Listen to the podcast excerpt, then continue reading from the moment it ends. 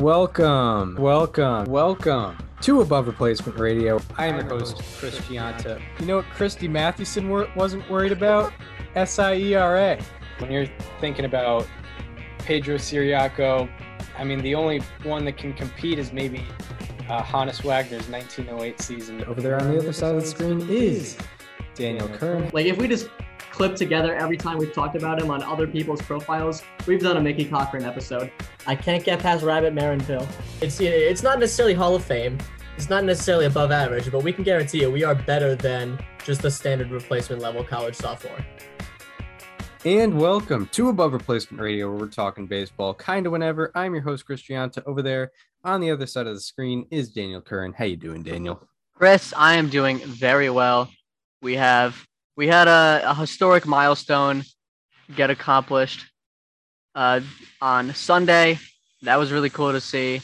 And overall, just some good baseball. We got a dramatic change in the NL wild card, one that none of us saw coming, say, a month and a half ago. But uh, it is getting interesting up in here. Yeah, absolutely. Um, a real sneak attack uh, happening in the National League. Uh, you know, part of it is uh, just complacency by one team, just kind of being blah for a month and a half, and then the other team uh, is doing fairly, fairly well. But uh, you mentioned first off the milestone. We we uh, preluded it. Um, we pre- we uh, preluded it uh, a few episodes. We had it we had it happen. We said Miguel Cabrera is going to get his 500th home run, and uh, not a lot of people were saying that, but we Yeah. we had it happen. We The, had it Ve- happening. the Vegas odds on if he would do it or not was like, I think it was uh, like uh, 5,000 to 1. Yeah, yeah. It, you know, I'm not a betting man, but maybe I should start because I feel like I'm losing money not Yeah. taking these bets. Yeah. Some people said he wouldn't do it, yeah, but he did it. He hit his 500th career home run. It was in Toronto. Went to the opposite field. Kind of fitting because Miguel Cabrera has been a bit of a spray hitter through his career, so it makes sense that his his uh 500th home run goes not pulled. yeah, uh, yeah. He's um, he's a he's a he's a he's a pure hitter, and yeah, went that way, and it was a it was a high leverage situation. He tied the game, uh, in that uh in that situation. Yeah, he did. It is funny because, you know, uh, milestone in a road stadium, especially like the blue the Blue Jays are still somewhat in contention. So Mhm. like he tied the game against them in a you know relatively important game. It's late in the season. They're kind of falling behind in the wild card. But Toronto's still like their natural instinct is to give him a standing ovation, even though he just tied the game. well, I mean, like it's it was like the third inning or whatever it was. Like it was early in the game to make it one-one. Like it wasn't like he just hit like a a ninth inning like go ahead home run. Yeah, I thought it was the sixth inning. Maybe it was, but either way, it wasn't that late in the game. Yeah, it wasn't off. Um, it wasn't off like Brad Hand, Yeah, two outs. You know, ninth inning. Yeah. Uh, Yeah, it is also it is just like it happened on a Sunday afternoon too, when there was like a thousand other games going on. right? Exactly. Yeah. Um, yeah. I, when uh, when Tristan McKenzie was throwing his uh perfect game, or was in the middle of a perfect game in, in the seventh inning, we were we were talking to like with uh with someone else too. Like it would be hilarious if Miguel Cabrera got his 500th home run this way. It Yep. would it would be the at bat with the most eyes on it for sure. Yeah. Like that's the because they don't ha- they don't really have any primetime games going on. Um, but yeah, a, a big uh big milestone being accomplished there. Uh, I found one stat. Uh, I was able to find one stat that I actually tweeted out uh, just before uh, recording. He became the first player in baseball history with a 310 plus batting average, career batting average, 2,900 plus career hits, and 500 plus career home runs. Uh, pretty uh, extraordinary. I, I would have thought someone else had done that, but Miguel Cabrera. Um, so yeah, he's uh you know in a class of his own, and that 2900 plus hits is going to be 3000 plus hits. Uh, Do we think so? I I think he's going to get 45 more, especially Okay. uh, Especially the fact that he has four years left on his deal. yeah. He does he have does he have four He years? a he a two year vesting. He has a two year vesting option. Oh right, right, right, right. So he has guaranteed at least two more years to Yeah. get 45. That would mean he needs he needs a and plus the end of this year he needs about twenty hits per year. Yeah, I think he could do it. Yeah I you know a lot of a lot of people are saying he's old, but I think he could hit at least 100 and get to that get to that It's, point. it's possible. Uh, how many doubles does he need for 600? Because he's close to that as well, I believe. Um, he has 591 career doubles. He can get to 600 doubles. All right. Well, let's actually, I should take a look at how many have 500 home runs and 590 doubles. You could Um, probably just say 600 doubles, assuming he gets there. Yeah. But yeah. Uh, it, yeah. Miguel Cabrera wildly like, uh, he's, he's the king of offensive statistics. He's kind of, he was kind of the standard bearer for offense for uh, about a decade. Uh, yeah. He, truly yeah truly has been amazing throughout his career um five you know right now he's at 500 home runs 591 doubles. Uh he is along with uh barry bonds hank aaron or henry aaron as he's referred to now. I think that was his preferred name. Uh albert pujols and david ortiz actually. So he's one of five right now. Pretty good. very good, yeah. Um, He also has 17 triples. He could get to 18, even though he hasn't hit a triple since 2016. now that one, that one is to That one might that one might be 5,000 to one odds. yeah, He has not tripled since 2016. right, right. Um, yeah. Let's who who on this 500 home run, 590 double list has 17 plus triples. Uh, Probably all of them. Uh, Albert Pujols only has 16. So Ah, he's one behind. he's still he's still active, so he's still got a shot. He's still got a shot. Uh, Henry Aaron had 98. Barry Bonds had Yeah. 77. And Barry Bonds played his whole career at, or at least most of his career in San Francisco, where they have Triples Alley out there. Yeah, and that was what 90. What year did they build that stadium? Like 97 or something like that. Uh, I think 2000. Okay, but also he was like he also had 500 stolen bases. Like he was a Yeah. he was quick. Barry Bonds was very fast. People Yeah. forget because like when you think of Barry Bonds, you think of 756. It's very funny. 70 Miguel Cabrera, like we're talking about his 500th home run, he still has not surpassed his home run count has not surpassed Barry Bonds' stolen base count. Right. Yeah. Hasn't hasn't been able That's to work nuts. out. Um. But this is like the first, as a baseball fan, this is like my first I'm getting old moment. Like when I started watching baseball, Miguel Cabrera was the best hitter in the league, and now we're we're on milestone watch. Yeah. I. I think the ultimate one for me was was Wander Franco, but Dude, that was a good. That was one too. Yeah. That was probably number one on the list. This is up there, but but uh, seeing um, seeing Wander Franco get in there younger than us, that's I mean, for me, like I had that. I don't know. I had that Wander Franco moment when he w- became the top prospect, and I was like, oh, I am way older than him. This is this is weird. now, um, like now you look up and down that list. I mean, like Marcelo Meyer was born in like December of 2002. right, yeah, and Like now you just go up and down the prospects list, and there's a way, there's a lot of people who are who are younger than us. Now it's just now it's just it's getting worse and worse by the year. It's not getting any better from here. So Yeah, yeah. But like but but then also when you like look at them, they just look way more mature and and like, you know, oh it's like, oh yeah, that's just a professional athlete. That's not a guy who graduated 2 years before me. Mhm. Yeah, it, it doesn't feel it still doesn't feel like uh it doesn't doesn't feel that real. Um all right. Uh yeah, so congratulations to Miguel Cabrera, uh, I mean, yeah, one of the the elite hitters in like baseball a- history. An easy first ballot Hall of Famer. Uh, yeah, easily, easily for sure. Probably should get you know ninety percent of the ninety percent of the vote. I don't know why you wouldn't vote for him. Right. Yeah. I mean, but if we're playing the uh, unanimous game, you know Yeah. who who deserves unanimity. Uh, you know, Cabrera's Cabrera at, at around ninety percent. I think that's pretty safe to say. You know that should Mhm. be uh that should be done. Um.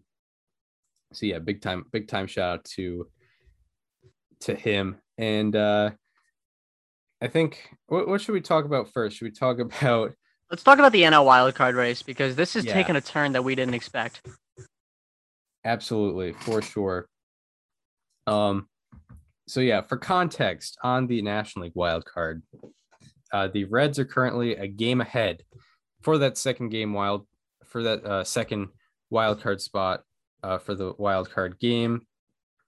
Uh, so after June 30th, the Padres were 49 and 33 with a six and a half game lead for the second wild card spot. This is all for context on how this has transpired because this is uh pretty wild that it, it's kind of been a slow effect. It hasn't been, it's kind of just crept up on us, but here we are. So yeah, Padres were 49 and 33 with a six and a half game lead for the second wildcard spot after June 30th. At the same point, the Reds were 39 and 40, a game below 500, down eight and a half games in the wild card race. Uh, and now we are we are here. Uh, Padres since the start of July have a 19 and 25 record, and the Reds since the start of July have a 30 and 17 record. And uh, we can get This goes this goes far beyond just the start of July. Uh, since May 30th, the Padres have a 34 and 39 record. That is the uh, the fourth best in their division. Colorado Rockies are 38 and 34 uh, since May 30th. Mhm, And Yeah. the Reds, as you might imagine, are 47 and 29. That is the fourth best record in the National League behind the Brewers, Giants, and Dodgers. mhm.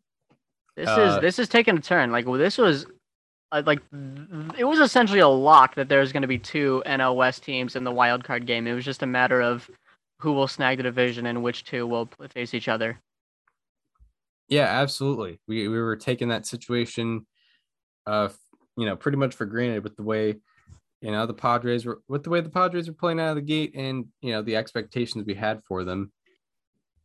But uh, this is just uh, kind of emerged. Um, I guess to point out the Padres' greatest uh, weaknesses and the uh, Reds' greatest strengths. So the Padres' pro- problem has been their starting pitching um, since the start of July, and this is kind of when we've we pointed out three Padres pitchers as slightly alarming.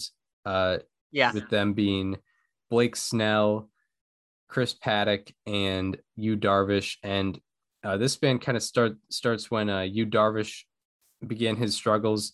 Uh, since the start of July, their starter ERA is 5.92 and ranks last in the National League, with only the Orioles behind them in all of Major League Baseball. And then uh, on the flip side, with the Reds, since the start of July, and I got the stat yesterday, I'm pretty sure it still stands, but uh, since the start of July, their team OPS is the best in Major League Baseball. They've had the best offense, at least non park adjusted, in Major League Baseball. It's been on the heels of uh, guys like Joey Votto, Jonathan India, uh, Jesse Winker. I think Kyle Farmer's gotten gotten some lo- gotten some uh, impact in there. It's been From it's an- been a, a from an offensive standpoint, the Reds don't get enough. Sorry, I'll let you finish that. oh, I, I didn't really have much left. Okay, but from an offensive standpoint, I tweeted this recently, but the Reds don't get enough credit for, like, from an offensive perspective, adopting the, like, the new age of baseball. I think their team launch angle over the la- uh, in the month of August is like 17 degrees, which is, uh, pretty big. Like, it's a very large, and it's an increase from where it was before, like a big increase. Let me see. Uh, their launch angle in the month okay, it's 16. It went down, but it was at 11 from April to July. Um, which is a steep increase. Uh, their what was Launch angle. launch angle? Oh yeah, Yeah. And Um, they've scored I think they've scored more runs than everyone except for maybe the Rays in the month of August. Um, yeah, and I I would guess they probably have the most home runs. Oh definitely. I would They've got they've got that as well. They got to have the most home runs. Which is like especially impressive considering it's a national league team. Yeah. So like uh yeah, I mean there, there's a lot there's a lot to get into um cuz you know the Padres were uh kind of the the kind of like America's team heading into the year. They Mhm. grew so much in popularity last year with um you know what they what they were able to do in that 60 game season. They had the second best record in the National League. They go out this past off season. They get uh, Blake Snell. They get Yu Darvish, um, two of the two of the better pitchers in Major League Baseball, and uh, and you know they get out of the gate pretty strong. They're it seems like they're in a, a three team race for the National League West. Uh, that's no longer really a thing, and and now they're a game back in the uh, in the wild card. And yeah, I think I think the biggest yeah uh, numbers wise, it's pretty obvious. Uh, we before the season we kind of predicted the the Padres would have like a top five rotation in all of baseball. It's been pretty much the opposite. You could argue they've been like a bottom, one of the one of the worst uh, rotations at least of, as of late in Major League Baseball. And they just took action yesterday. They fired Larry Rothschild, their pitching coach. Kind of seems overdue. Right? Yeah. I don't Yeah. know. I don't know what took him so long, considering over the last you know couple of months, you know, it's been one of the worst uh, rotations in the league, and we've you know the fact that Blake Snell has been struggling for a while. Yu Darvish has kind of been struggling for a while. Chris Paddack hasn't panned out. He hasn't been good really since 2019. Like this, I don't know. It's it felt like the writing was on the wall for a little too long before they actually did it. True. Yeah. Um, yeah. When you have that amount of guys underperforming, I mean, I guess you have to take action. I, it is weird because you you have no idea what goes on in these clubhouses. Oh, whoops! What was that? CBS Sports. Oh, nice. Shout out to uh, Pete Davidson in this uh, commercial here. Uh, I'm trying to look at. I'm trying to look at if Dinelson Lamet has any progress going on. Uh, on August 21st, we have a report saying Lamet, in parentheses hip, which is his injury, threw a bullpen session on Thursday per MLB.com. The right-hander has had been on the shelf since August 12th while recovering from a hip infection, but he has now started to ramp back up in, in, in anticipation of a return. Lamet could be ready to rejoin the Padres at the beginning of September, and he is expected to pitch out of the bullpen once activated. So he's not going to be helping out that starting staff either. Yeah. Um, it is weird. I, I don't know what goes on in major league clubhouses. I don't know how much of their pitching is based on, you know, the analytics department and how much of it is r- truly from pitching and bullpen coaches. So maybe Mhm. it's just them kind of playing playing the blame game on Rothschild. Well, Rothschild, like he's I he's probably a more old school guy, right? Like he was on the Joe Girardi uh administration with the Yankees. Like he's he doesn't really strike me as and I could be wrong, I don't know the guy and I don't know if he's changed since joining the Padres, but like he does strike me uh, as an old school type of guy. Yeah, I was surprised to see that he was because you know obviously I don't know every pitching coach hmm uh, out there. I had no idea he was the Padres pitching coach, and I was very surprised to see that he was that particular uh, pitching coach. Considering Mhm. like Jayce Tingler is their manager, he's more of a new school type of guy, and then you just have a guy like he he was the pitching coach for the Yankees for like ten years. I think he's probably he's got to be in his sixties or something like that. Um, yeah, I, not saying that age necessarily means old school, but um, there's more of a correlation there. Uh, so yeah, you know, Padres definitely took action. He's 67. Yeah, He So- pitched eight and a third innings in his major league career. what was his uh, ERA? Uh, five four with a six eight four FIP. Oh wow, he's get he was getting lucky. Yeah. Um, but yeah, uh, Padres clearly addressing that problem somewhat. I'm, I mean, you know, I don't know how much of, a, of an effect that will have on on-field performance. I mean, some of it has to do with, you know, your your number one guy from last year is has only pitched 34 innings this year. Yeah, I mean, like it's all been it's all been underperforming in injuries, like Dinelson Lamet, like Mike Clevinger, obviously, uh, was hurt as well. Yep, Yu Darvish is currently on the IL, but you know only for like the only the only like sustainable positive in the rotation has been Joe Musgrove. Yeah, yeah, he's we haven't we, we haven't given him uh too much love, but yeah, he's been uh you know kind of you know low three ZRA currently, and uh he's been kind of carrying the way um unintentionally. You you know at one point you would say at one point you could comfortably say Darvish was the ace of the staff, but he's fell off uh, in his last seven starts. Um, yeah, that is that is correct. Yeah, so Musgrove just kind of becomes your horse now. Oddly enough, um, it hasn't been an issue with their offense. It hasn't been an issue with their bullpen. They they have been kind of going the same way they had been before this skid, but uh, now but yeah, it, it's it, it's a lot to do with starting pitching. Um, the Reds, I mean, in a more old school season, I think Joey Votto would be getting a good amount of like MVP consideration. I think he still turnaround. should be. Yeah, like, I think he like I mean like what most of the other National League MVP candidates have kind of like gotten hurt or fallen off. Like Tatis, I mean I still think Tatis could win it, but he fell off. You know he got hurt. Uh, Degrom fell off. Um, I mean, who else? Um, Acuna. Acuna. Acuna got hurt. Yeah, like it's been. Like Joey Votto very well could. It'd be very cool to see him win an MVP in 2010 and 2021. I I don't think that's out of the realm of possibility, honestly.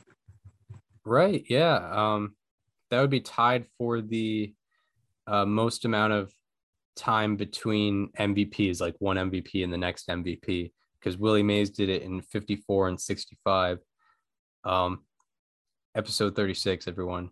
But uh, yeah, that would be really cool. And um, also, yeah, th- that was a fun couple days when we were talking about Bryce Harper as the MVP, and then the Phillies just yep. uh, fell completely off. They got swept by the Diamondbacks. That's tough.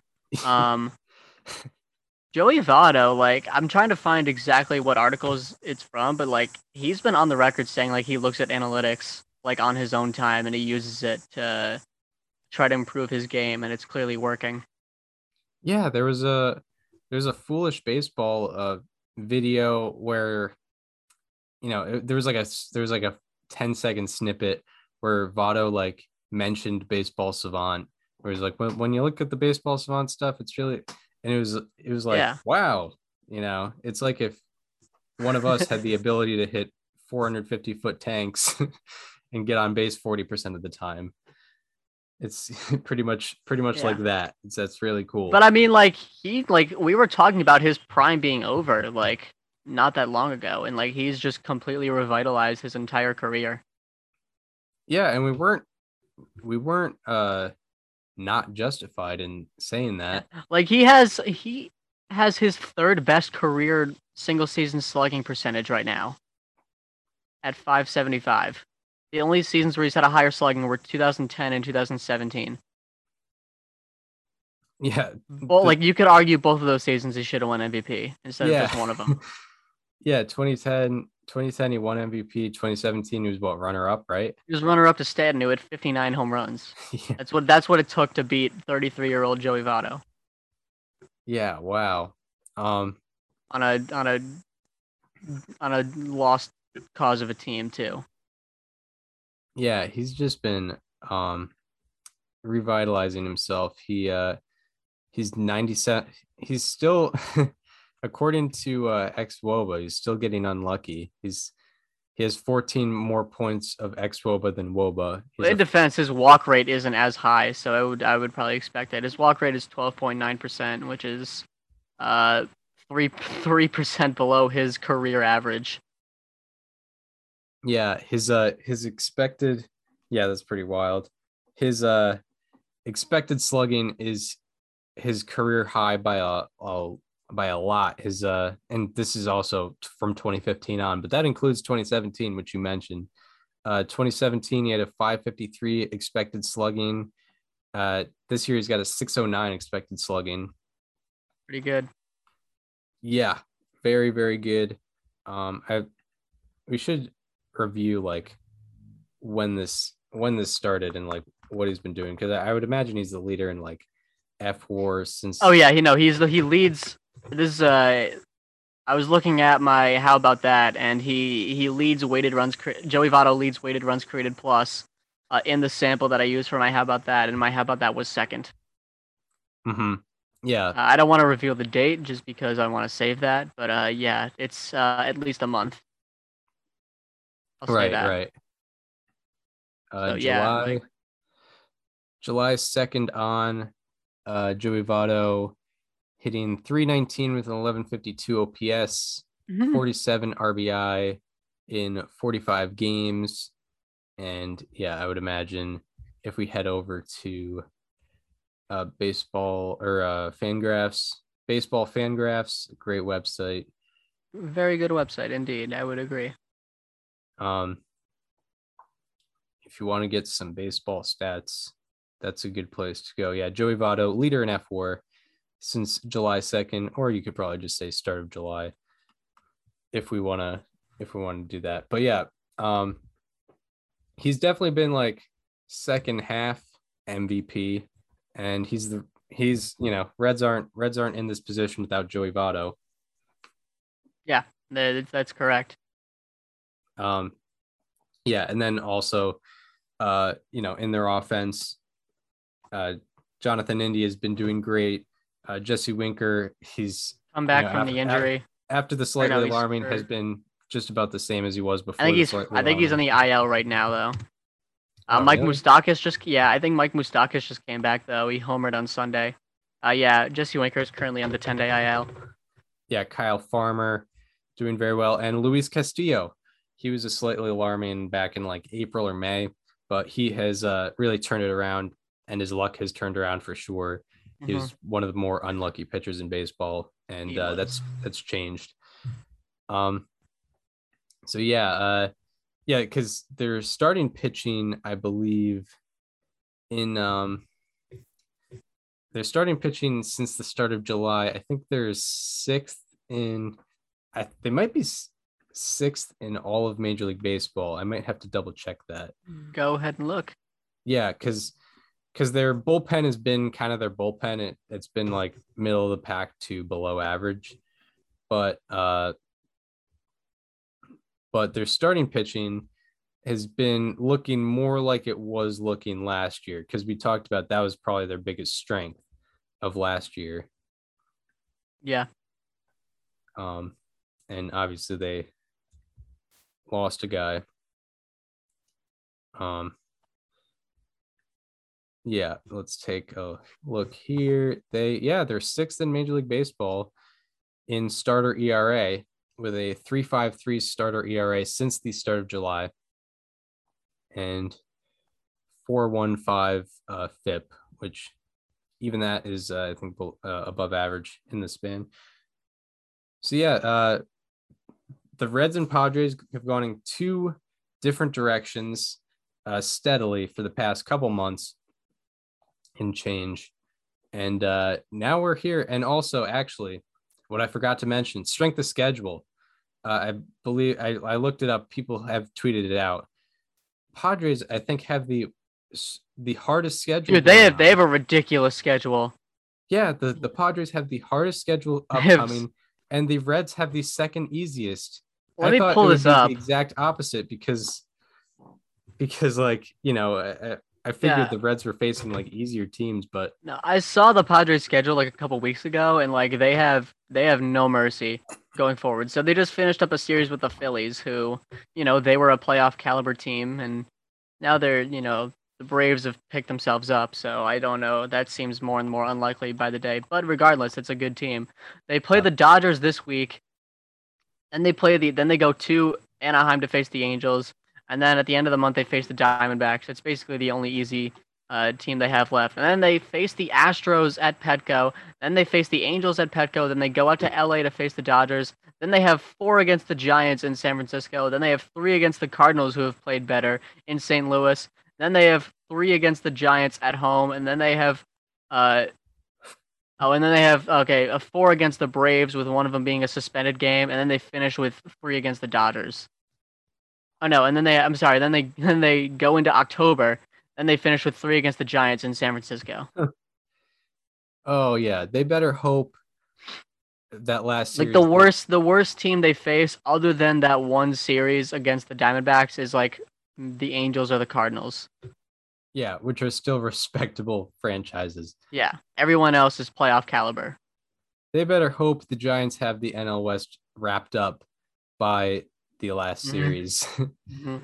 they, they I mean, even then, that. they might need to fight for the best record in the league.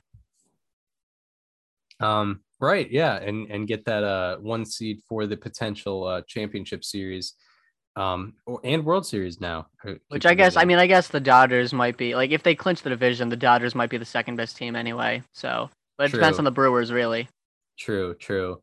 Um, and But then still, the Padres just, I mean, they have, they are no mercy in this schedule whatsoever. And then on the flip side, we have the Reds, who I believe it's I would I believe it would still stand. They have the second easiest schedule from here on out. Uh, they are about to face Milwaukee, which is a, a tough test for sure. Then they go to Miami. They and then after that, it's three games against St. Louis at home, three games against Detroit at home. Then they go to Chicago to face the Cubs on the road. I mean, they've been a disaster since the trade deadline. So that's even worse than like the Cubs are right now are a worse representative than what their overall record says.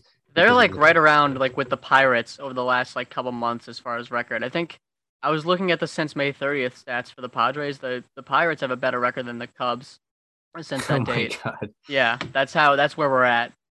So yeah, that you know, the Reds facing the Cubs there, that's that should be good for the Reds. Um, then after that, uh, it's another series against St. Louis. After that, they go to Pittsburgh. As we mentioned, Pittsburgh not the standard for success. Uh, then the Reds face uh they face the Dodgers, but it is at home. Um, so that's an advantage for the Reds a little bit. Then they face Pittsburgh at home, then Washington at home. Washington has been right down there with the Cubs since the uh, trade deadline in terms of being bad. And then uh, Cincinnati is at the uh, is at guaranteed rate field to face the White Sox for only two games. And then the Reds finish out their season in Pittsburgh. They have, I think, nine games against Pittsburgh still remaining. Um, yeah, it, it is funny. Yeah, the last year, like the Padres, if they don't have a, if they're not tied or have a lead heading into the final series, because the the Padres' final series of the year is in San Francisco. You said right? Yes, The the they uh, still have they, they still have a ten against the Giants. yeah the the Reds. Meanwhile, their final series is against Pittsburgh. Yeah. Uh, so Like I, what's the what's what does Fangraphs have as like the playoff odds right now? Um, that's a good question. I mean, I like I'm probably favoring the Reds right now, I would be too. you know. Uh, Unless this Padres rotation can turn it around. where do I go on Fangraphs to find the playoff projections?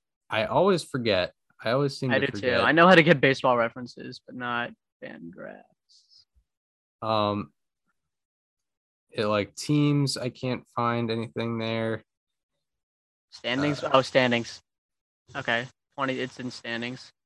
Uh, the 2021 playoff odds.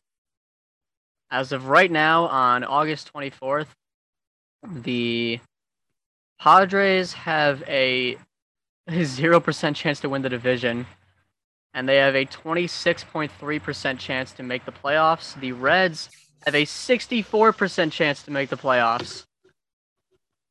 Yeah. it is dramatically favoring the Reds.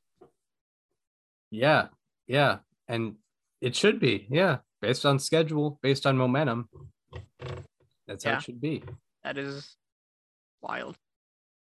Um so yeah, I mean uh it it would be it would be odd to see the Padres after all like it the Padres have been hyped up pretty much nonstop since like mid-August of last year. hmm um, and to see that kind of derailed this year would be something else.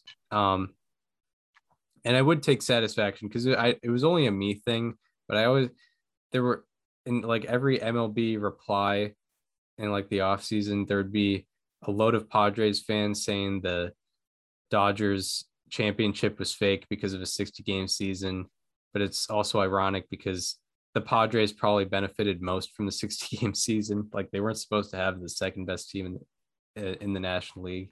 Yeah. But it would be funny to see them not make the playoffs in a full season. It's all Um, been downhill since uh those guys made that music video. Pretty much, pretty much. Yeah.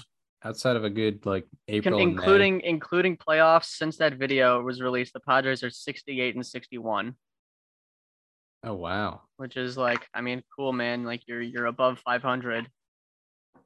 Yeah, with one of the most active uh GMs out Yeah. there. With a guy who's who's like a three-time off-season champion.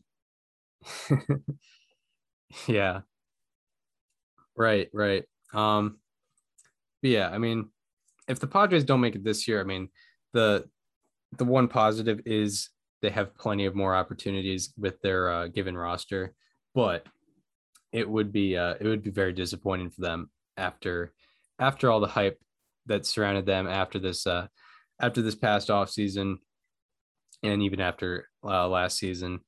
It would suck. I would suck to not see Tatis in the playoffs. Like that would I would actually be upset at that.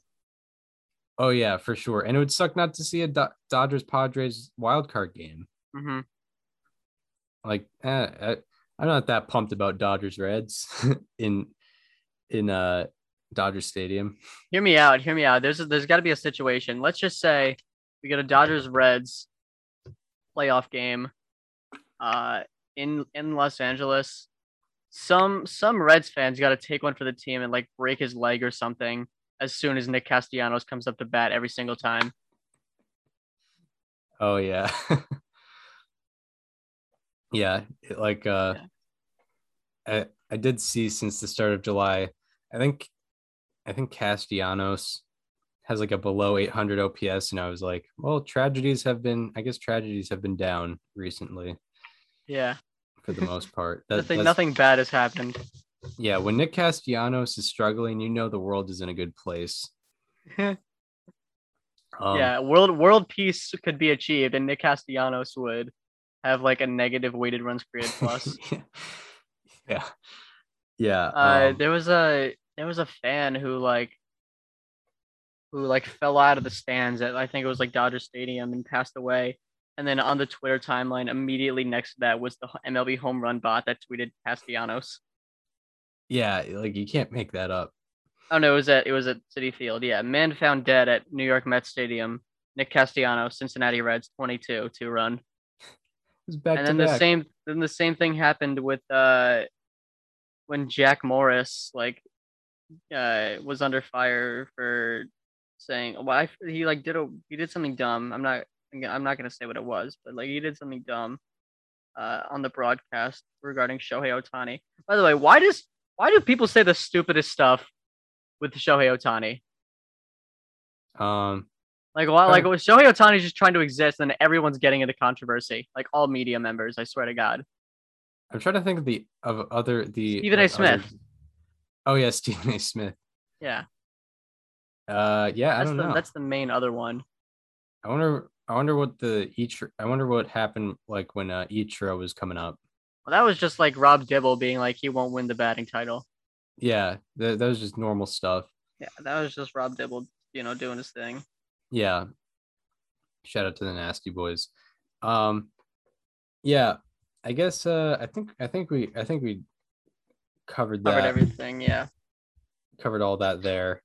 Um, very interesting, especially with the strength of schedule stuff. I would have thought that maybe the Reds have been benefiting from poor scheduling and the Padres have been benefiting from tough scheduling as of late, but um, it's not getting any easier for the Padres for sure. And, um, you know, statistically speaking, it shouldn't be getting much harder for the Reds. Um, so, uh, probably one of the more interesting developments this season thus far. Uh, all right, so uh, you know, last thing to address, uh, we t- we talk about scoreboard watch. We're on, we're you know, we're we're close to history here. The Orioles have lost 18 games in a row, and uh, they are six away from breaking the modern era record, uh, and four away from breaking the franchise record when they, of course, in 1988 when they started 0 and 21. Uh, so yeah, they've lost 18 in a row. Their team ERA in the span is 8.24. No one is within, I think, a run and a half of that. Uh, and uh, yeah, it's it's been uh, pretty historically bad. And we've talked about how the AL East has been kind of a carousel of beating the crap out of the Orioles, and uh, it's been it's almost making history in how bad they've been. So the Orioles, this doesn't get talked about enough. The Orioles from 2018 to now probably have the best example of like the negative effects on tanking in baseball, probably ever. Um, like even right now, like you don't like when the Astros were this far into this tank, like you at least had like Ben Reiter writing about like the 2017 World Champs in 2014, and like yeah, the Orioles do have a good farm, but it's like right now it's hard for me to picture them winning, even with Adley Rutschman, even with all the guys that they have coming up in the in the future. Like it's like it's gonna take those guys time to develop. And here's probably the most staggering thing: since the start of 2019, do you want to guess the amount of players the Orioles have had with guaranteed salaries? um, how many players they have with guaranteed salaries? Like uh, not what- like like at- past arbitration yeah. At what at what point? Yeah. Since 2019. So the last three seasons, Um, I'm gonna guess uh four. it's six. you did you did you did undershoot, but still, I mean, six players over over three seasons: Chris Davis, Alex Cobb, Mark Trumbo, Jose Iglesias, Wade LeBlanc, Matt Harvey. And Matt Harvey is the only one this year, by the way. This year, he is the only player with a guaranteed salary of one year, one million. Yeah, that's wild.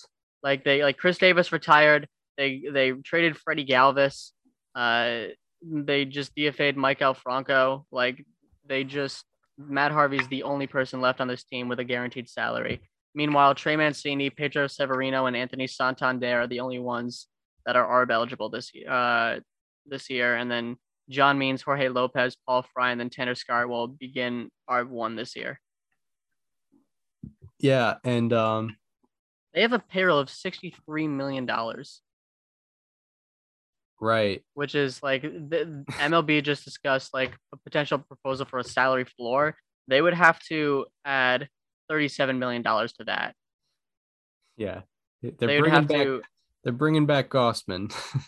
yeah, exactly. they just bring back one guy instead of like maybe five decent players. That proposal looked good and all, but then they were like, "Oh yeah, there's also going to be another tax for teams spending more than one eighty, Yeah, I, I don't know. which like that kind of ruins the whole purpose of what you're trying to get done."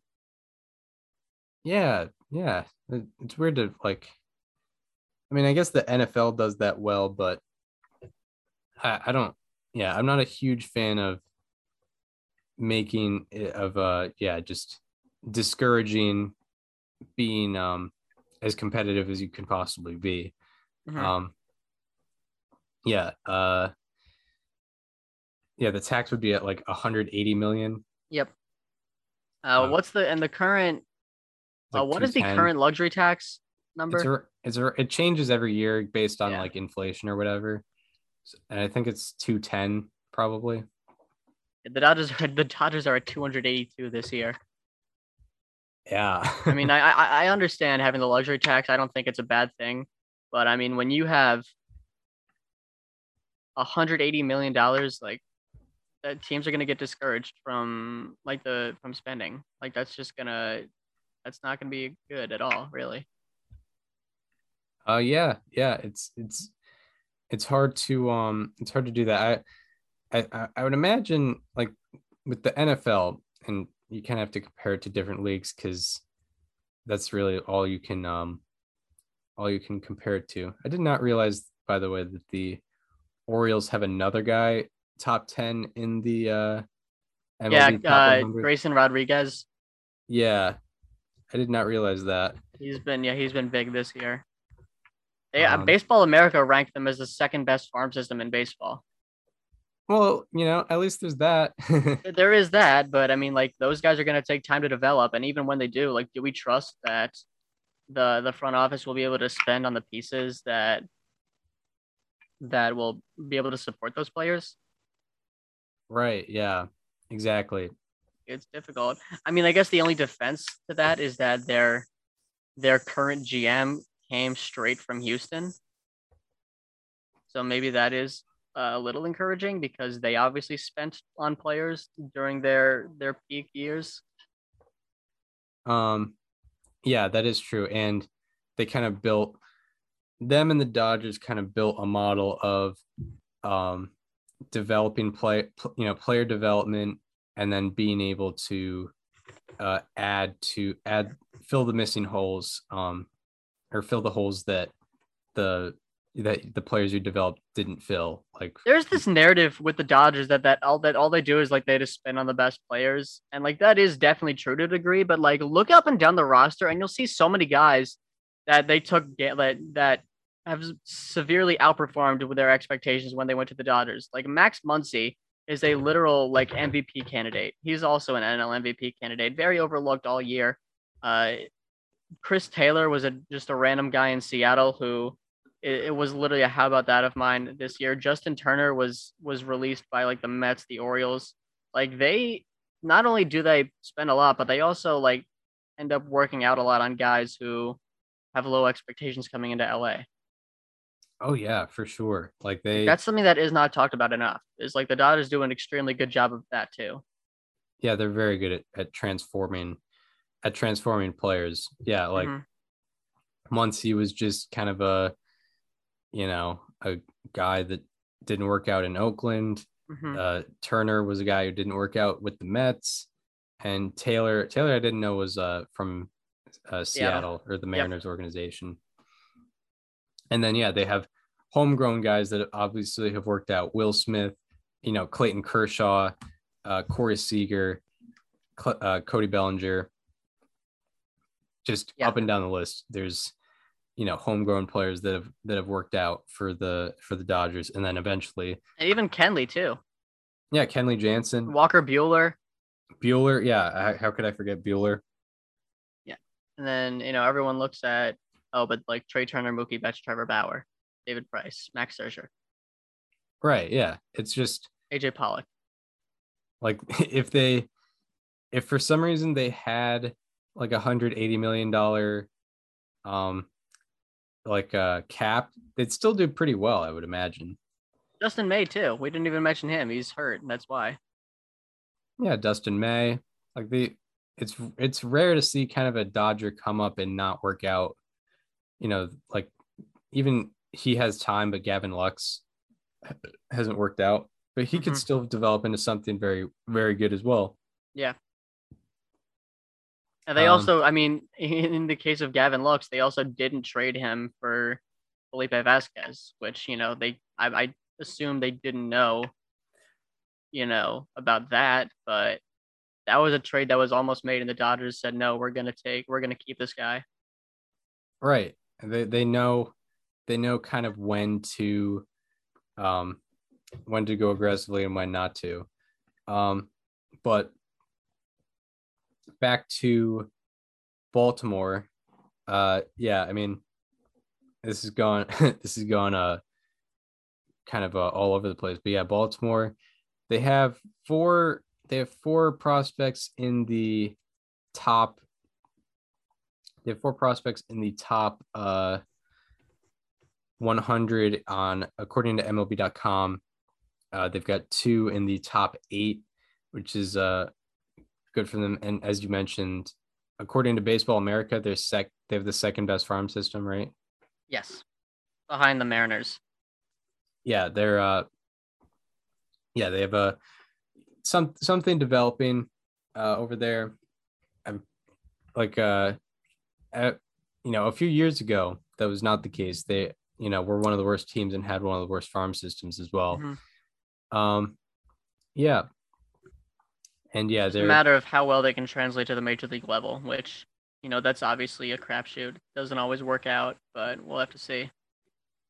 Yeah, so they've lost 18 in a row. I gotta we gotta look at their upcoming schedule, see when when their next win might be. Maybe it's tonight. Maybe maybe we just all all that had to happen was us addressing them. Yep. Um let's take a look at their schedule on uh, baseball reference. Baseball reference, by the way, pretty good website for uh, baseball research. If uh you know they're not no free ads, but Yeah. If you're if you're looking to if you're looking to look into some baseball stats, go to Baseball Reference. yeah one of the one of the better um and then One yeah of- and then you get One of the big three, really. yeah exactly if you're um, also if you're looking for more, go to Fangraphs, go to Baseball Savant. right yeah They're they're all pretty good.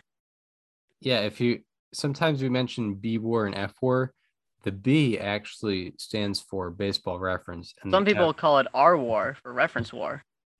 right yeah yeah some people do that but uh Mhm. we over here at at uh above replacement radio we don't usually do that Yeah. um It's you know, there's no real difference. Not that big of a deal. The, everyone knows what it means. Yeah, yeah. Uh, Baltimore, they face the Angels uh, for three games in Baltimore. Then they have the Rays. So The Rays, Um, of course. if they got swept by both the Angels and the Rays, that would break the record. But I feel like they have a win against the Angels coming up. I, I should. I, I do too. I think they be- I think they take one from the Angels. They, They, just got to. swept by Cleveland. Um, oh, we didn't even talk about the Little League Classic. That was pretty cool. I mean, I know they do it every year, but like having Shohei Ohtani and Mike Trout mic'd up, that was good. Triston McKenzie, same thing. Uh, your guy Cal Quantrill dominated.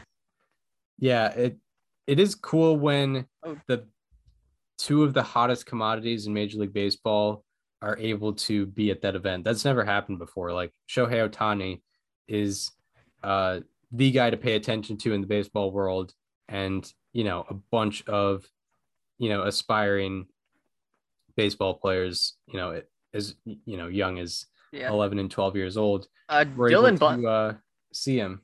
Dylan Bundy is making his return to Baltimore tonight.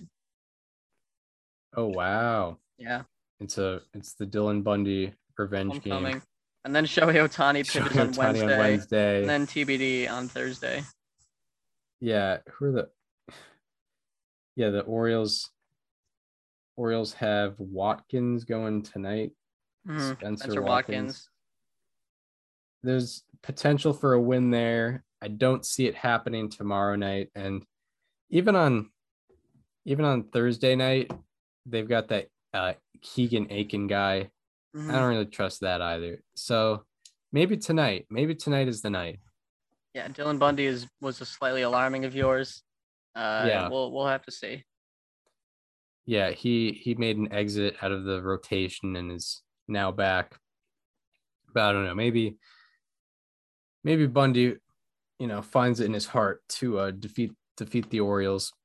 Um we'll have to see. So yeah, if if they uh if they keep losing, we'll probably address it again next episode because probably will. they're sniffing that record. They are. Um, all right. Uh, and yeah, this has got to be the long. I, I wonder the last time we had a losing streak this long. It's been. I mean, I couldn't tell you off the top of my head, so that means it's gotta be bad. MLB uh, longest losing streaks. Taking a look here. List. We have a list here. Um, although there's probably a, there's a lot of pre-modern era ones. like shout out to the Louisville Colonels of 1889. Uh, they lost. Where's it? Where does it say their uh their streak here? 26. They lost 26 in a row, but that is not the modern era. We're looking at the modern era record here.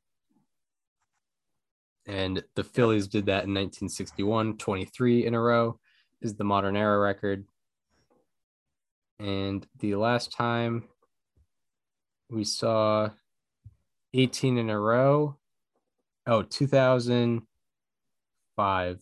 The Royals lost uh, 19 in a row in 2005. Ah, yeah. All right. So there there we go. There we have it.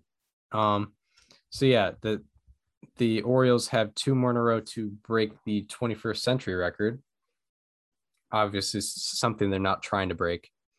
Um all right. So now we can get into our players to highlight for good and bad reasons. Uh let's get into the Tuesday, August 24th, 2021 edition of ah crap Would you miss the button? um uh, i had it muted Oh. uh so who, who are you looking at today So I have two how about that's on today, and they're both from uh, teams that could use some uh, uplifting. First, first of all, I am talking about Dalton Varsho from the Arizona Diamondbacks, who has been slashing 351, 435, 784 for an 1189 OPS with a 211 weighted runs created plus since July 20th. He is fifth in fWAR over that span, and uh, he has a 1.8 fWAR, but he has 50 to 60 less plate appearances than everyone else around him in the rankings. So his WAR per 162 is probably better than everyone else. And the most impressive thing about him is that we've seen, you know, we've seen a lot of utility players become more of a norm in today's game. You know, a lot of players can play several different positions, but Dalton Varsho is bringing a new meaning to utility players. This season, he has played 27 games at catcher, six games in left field, 18 games in center field, and five games in right field. And in baseball history, going back to 1871, this this is the 22nd season where someone has played all five have has played five games at least at all four of those positions. And among all 22 of those seasons, the last one to have an 800 OPS was Mike Grady in 1898. Dalton Varsho currently has an 812 OPS. Uh, regardless of sample size, the last time anyone had a 800 OPS while playing all four of those positions at least five times in a season was Mike Grady in 1898. That's what we are looking at from Dalton Varsho. dalton varsho? First my player sec- in the modern era Yes. And my second how about that comes from the team we just talked about, the Baltimore Orioles. I promise Orioles fans it is not all bad. Reliever Marcos Diplan has emerged in the losing streak. He made his debut on August 6th, which was during this 18 game losing streak. And since then, he has pitched in seven games. He has 11 innings pitched, two hits allowed, zero earned runs, three walks allowed, and 11 strikeouts. This means he has a 056 average against him with a 0.45 whip. And he is the first reliever in MLB history with 11 innings pitched, an average against below 0.6, and a walk percentage below 10% in his first seven games. And he leads MLB in expected batting average with a 111, expected slugging with a 163, and expected WOBA with a 162 since the Orioles losing streak started, and that is minimum 150 pitches thrown. So Marcos Diplan has been the lone bright spot in Baltimore, and he's just been a regular bright spot in the league, regardless of where he's playing. marcos diplan How about that? uh yeah he's the one guy One guy, That was a uh, very uh, impromptu. How about that? I found that. You, I usually try to plan out the how about that's like pretty, uh, like the night before each recording. I found that while I was getting numbers on the Orioles, I was like, oh, this guy is is good actually. yeah. Like I wonder what their ERA is without Diplan. Uh, I mean, it's only 11 innings over 18 games. It can't be that. yeah, that but it might be. It might be like, like in the upper eights without Diplan. Yeah. Um, so yeah, two how about that's there. Uh, my how about that is uh not on a team that really needs uplifting. They've been they've been pretty hot, and I guess he's been one of the uh, catalysts of that. Uh, I'm looking at Dansby Swanson, who in his last 21 games is hitting 378 with an 1111 OPS. And in this span, out of the 162 qualifiers, he ranks fifth in average, fifth in on base percentage, fourth in slugging, fourth in OPS, second in RBI, and first in fWAR. Uh, been the best player of the past uh, three plus weeks. And his hard hit rate and average exit velocity are actually down from where they pr- were prior to this span. It's just that he's putting the ball in play more. And it's not where like he's getting a, it's not like his expected batting average is uh is also low. It's just he's putting the ball in play way more. Before the span, his strikeout rate was 27.2%. And in this span, his strikeout rate is down to 11.0%. So he's cut Wow. it down by more than half. Uh, so Dansby Swanson. How about that? Uh, all right. So now we go from the highs to the lows where we're talking about players or subjects that have been underperforming for our Monday, August 24th, 2021 edition of Slightly alarming. uh, Who do you got for us today?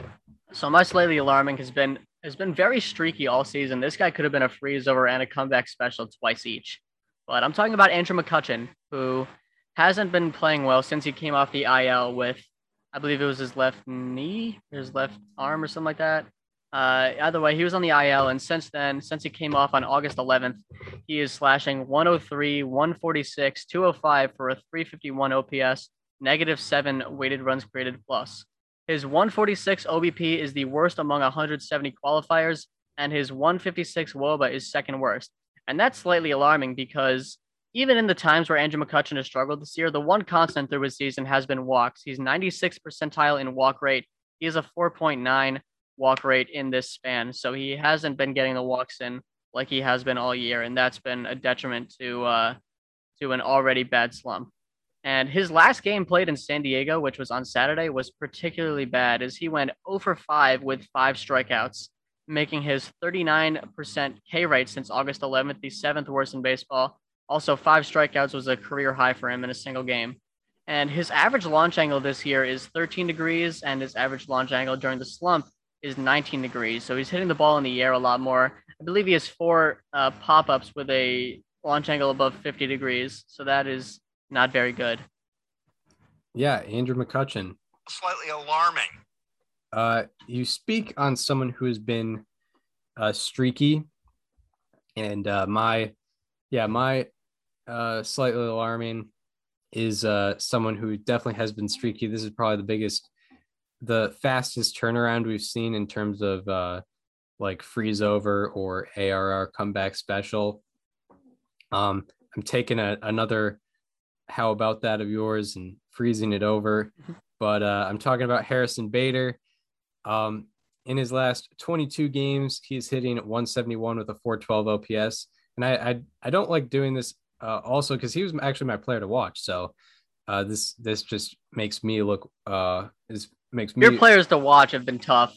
yeah they have they have it's not going to get worse than uh, Tim Locastro that's for Yeah. sure um I mean yeah Bader you know he's been streaky. He's on he's on the uh the the bad end of, of streaky players right now. Tw- last 22 games hitting 171 with a 412 OPS also in the span he ranks last in slugging and OPS among qualifiers.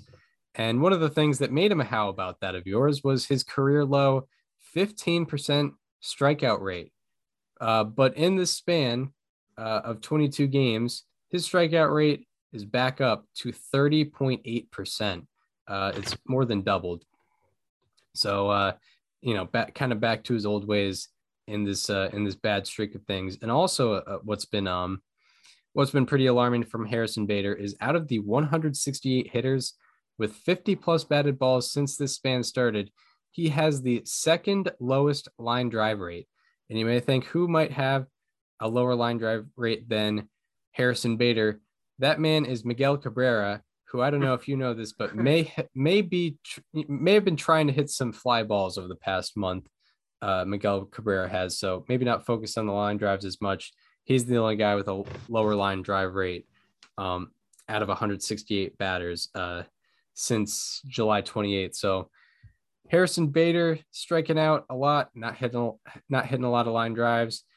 Um, getting a uh, getting a slightly alarming and a freeze over. So Harrison Bader. Slightly alarming.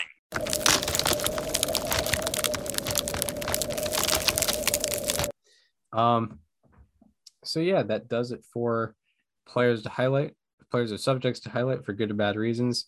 Now we get into uh, a preview of the week ahead. Uh, this is on a Tuesday, so I mean we didn't miss that much uh, on Monday. No. Um, you know, I guess uh, one thing I guess you could address is I think the Yankees and Braves are having like a historic matchup because of their how streaky they've been or or whatever. Yeah, they were the first team since 1901 to face each other with nine game win streaks. Yeah, that's crazy.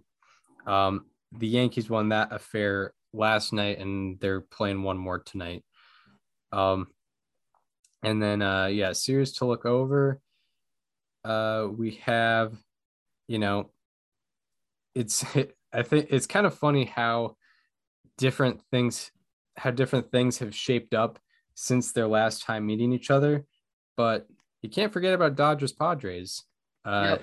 It's it's gone uh very differently. I, I should maybe if I prepared before, we could have got I could have gotten the um like their their place in the standings uh, in the last time they met, but I think they were battling it out for the NL West the last time they faced each other. But very different now. Um, also, something to look out for, uh, and I believe uh, Dodgers Padres is going to be a three game series, and most of the most of the pitching matchups are undetermined, I believe. Uh, and then you have uh, Brewers Reds, which, you know, Brewers are pretty safe at the top of the National League Central and are probably fighting for a one seed, possibly. Uh, but then the Reds, as we've mentioned, one of the hottest teams in baseball and uh, fighting for that wild card spot currently. So that should be a good matchup. That's going to be happening at American Family Field tonight. You have a very good pitching matchup. Wednesday night, you have another very good pitching matchup. You have you have some matchups going on here, so yeah, uh, Daniel's going to be getting into those. And any other series to to look out for? I don't I don't really think so. Um, I mean, White Sox Blue Jays is pretty good. Yeah, White Sox Blue Jays is is pretty interesting. Actually, something I'm probably more intrigued in is, or actually, uh, that series is ending today. It looks like, uh, is uh, A's Mariners, but I think that's oh, wow. ending today. So yeah, that's not really upcoming. What do you have for day by day matchups? So, well, for yeah, for day by day matchups, uh, on Tuesday, Tanner Houck is pitching for the Red Sox, the right-handed Chris Sale. You have Chris Flexen versus Cole Irvin, the uh, the classic "don't throw it above 91 miles per hour" game. That's going to be a good one. You have uh, Dylan Bundy making his return to Baltimore, as we mentioned earlier. Madison Bumgarner pitching in Pittsburgh for the Diamondbacks. Ranger Suarez, one of my how about that's pitching for the Phillies against the Rays. You have uh, Charlie Morton pitching for the Braves against the Yankees. You have Casey Mize versus Jack Flaherty in Tigers and Cardinals. That's a good matchup. You should pay attention to. You have Herman Marquez versus Justin Steele going against each other in Rockies Cubs. That'll be at Wrigley. Tyler Mahle versus Corbin Burnes uh, in Milwaukee. That'll be a good one. But the matchup of the night, it comes to us from White Sox Blue Jays, Dylan Cease versus Jose Berrios, two guys who faced each other a lot when they were in division, and they're going off again. So then on Wednesday, you have Lance McCullers Jr. going for the Astros against the Royals. You have Shohei Ohtani possibly making looking to make it 20 in a row for the Orioles in uh, in Baltimore. Zack Wheeler is going to be going for the Phillies. You have Giolito versus Ray in uh in White Sox Blue Jays. That'll be a good matchup. You have Josiah. Oh, this is one I'm excited for. Josiah Gray versus Edward Cabrera in Nationals versus Marlins. If you don't know, Edward Cabrera is making his major league debut. He's the number 30 overall prospect in baseball, according to MLB.com. Josiah Gray has been featured on Pitching Ninja a lot. He's been pitching pretty well for the Nationals. He came over in the Max Scherzer Trea Turner deal. That's going to be a fun one to watch. You have Johnny Cueto versus Taijuan Walker in Giants versus Mets. You also have Walker Buehler versus Blake Snell in Dodgers Padres. Matchup of the night comes from Reds Brewers. You have Luis Castillo versus Brandon Woodruff. That is going to be a good one. And then on Thursday, not a lot is really announced. You have Chris Sale going for the Red Sox. You have Hyun-Jin Ryu going for the Blue Jays against the White Sox. You have uh, Sonny Gray and Brett Anderson with the exact same earned run average going against each other in Reds Brewers. Max Scherzer going for the uh, Dodgers against the Padres. Matchup of the night, I guess, as of right now, uh, this is probably subject to change, but Alex Wood versus Carlos Carrasco and Giants Mets. Uh, just, you know, two names at least, but really not a lot is announced. I'm sure there's probably going to be better matchups that are yet to be announced. Right. Um, so yeah, that does it for today's episode. We hope you enjoyed this one. Um, if you want to, if you're listening on Apple Podcasts, Spotify, and want to watch the conversation as it happens, go to our YouTube channel and subscribe to the YouTube channel. It is called Above Replacement Radio. Also, if you want to follow us on social media, follow me on Twitter at Chris underscore Gianta and follow Daniel on both Twitter and Instagram at Daniel underscore Curran and follow the show Instagram at Above Replacement Radio for all the show needs. And we hope you enjoyed this one. And we hope to see you on Friday, where we will be talking about all the happenings in Major League Baseball. Once again, see you then. This conversation This conversation is over. is over.